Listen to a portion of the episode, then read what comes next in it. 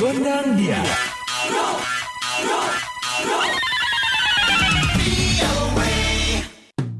Halo halo Sobat VOA, kembali hadir VOA Gondang Dia bersama Dewi Gemini. Dan Ronan DC pastinya dari VOA di Washington. Sobat VOA, kali ini ada cerita dari Lydia Isnanto, diaspora Indonesia yang tinggal di Austin, Texas. Profesi saya full time as a filmmaker. Sudah sekitar tiga tahun ya di US. Sudah berapa lama menekuni profesi ini? Sebenarnya sebelum pindah ke US kan aku tinggal di Singapura 15 tahun. Punya bisnis video, foto, short film gitu buat couple yang mau married ya. Lumayan ada berapa puluh sih ada ya. Short film, cerita, kecil-kecilan productionnya. Aku sekolahnya juga dulu arsitek di Untar, Jakarta. Lydia bilang di sini punya tim untuk produksi film. Boleh ceritakan? Mulai menerjuni filmmaking ini dari komunitas-komunitas tempat. Dulu pertama pindah ke San Francisco dulu dari Singapura. Terus langsung deh ke filmmaking community event, networking dengan sesama filmmakers. Terus kita bikin filmnya directed by Tony Gapstone. Terus aku coba bikin film pakai iPhone. Terus pindah ke Austin. I went to Austin School of Film, ngambil digital filmmaking. Sudah gitu di situ dikasih PR deh setiap student bikin 5 minutes of film. Terus aku memang udah ada pengalaman bikin short film short film. Cuman short filmnya ya produksi yang paling cuma lima orang gitu loh krunya atau enggak tiga orang. Nah produksi yang kali ini meliputi 17 people cast and crew. Nah waktu itu awal-awal pertama bikin skrip ceritanya. Dulu ada dua cerita yang di bayangan saya gitu. Satu komedi, satu lagi tentang mental health awareness. Nah ini satu bulan project budgetku ya zero.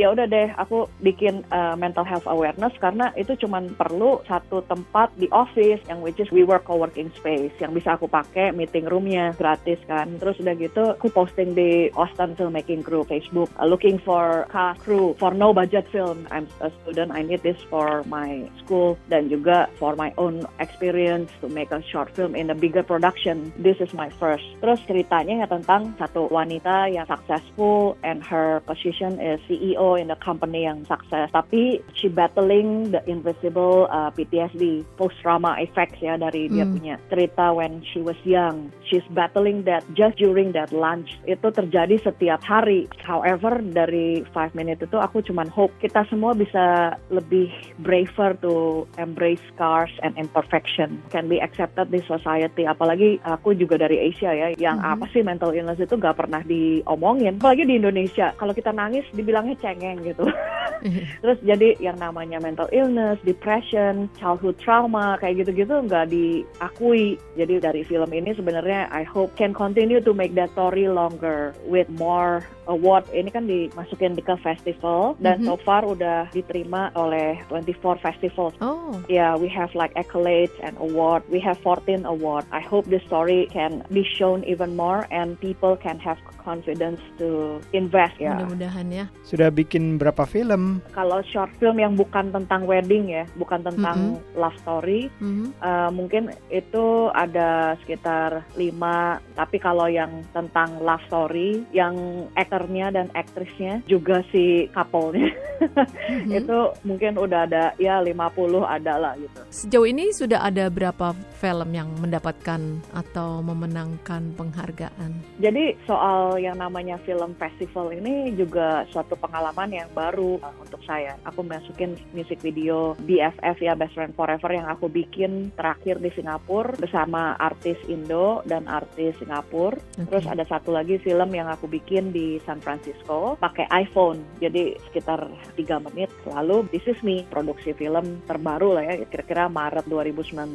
Nah, music video BFF diterima di festival, di screening. Terus udah gitu ada satu lagi yang dibikin di San Francisco namanya The Calling. Mhm. Itu juga udah menerima beberapa accolade dan award, tapi nggak sebanyak This Is Me ini. Sekarang udah diterima 24 festival dan juga ada 14 win dan mungkin ada 4 win yang berkesan untuk saya ya. Salah satunya di LA winner of Special Mental Health Community Award. Terus udah gitu di Austin Mhm. kita menang tiga Best Cinematography, Woman in Film, terus udah gitu Best Editor dan juga satu lagi Best Actress Award. Aku seneng banget karena kru dan cast ini adalah orang-orang yang mau melihat perubahan juga gitu terhadap penyakit ini. Film ini bisa ditonton di sosial media. Iya, sebenarnya eh, aku udah merencanakan film ini akan dikeluarkan ke publik di online platform. Kira-kira kira-kira sekitar bulan Juni karena ada beberapa festival yang masih in progress aturannya ini nggak boleh keluar di publik dulu gitu loh. Apa rencana uh, Lydia selanjutnya? Aku berharap untuk bisa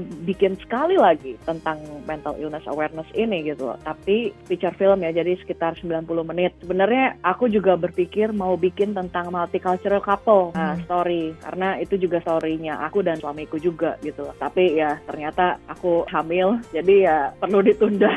Ada tips? Bikin cerita yang kamu berasa penting di hatimu dan juga kamu percaya terhadap story kamu, kamu akan merasa puas gitu loh. Walaupun ada kritikan, ada orang yang gak suka atau apa pun. Lalu ya tebel muka. Baiklah Sobat VOA, semoga obrolan hari ini bisa bermanfaat ya. Kita pamit. You, dadah, bye-bye. The Voice of America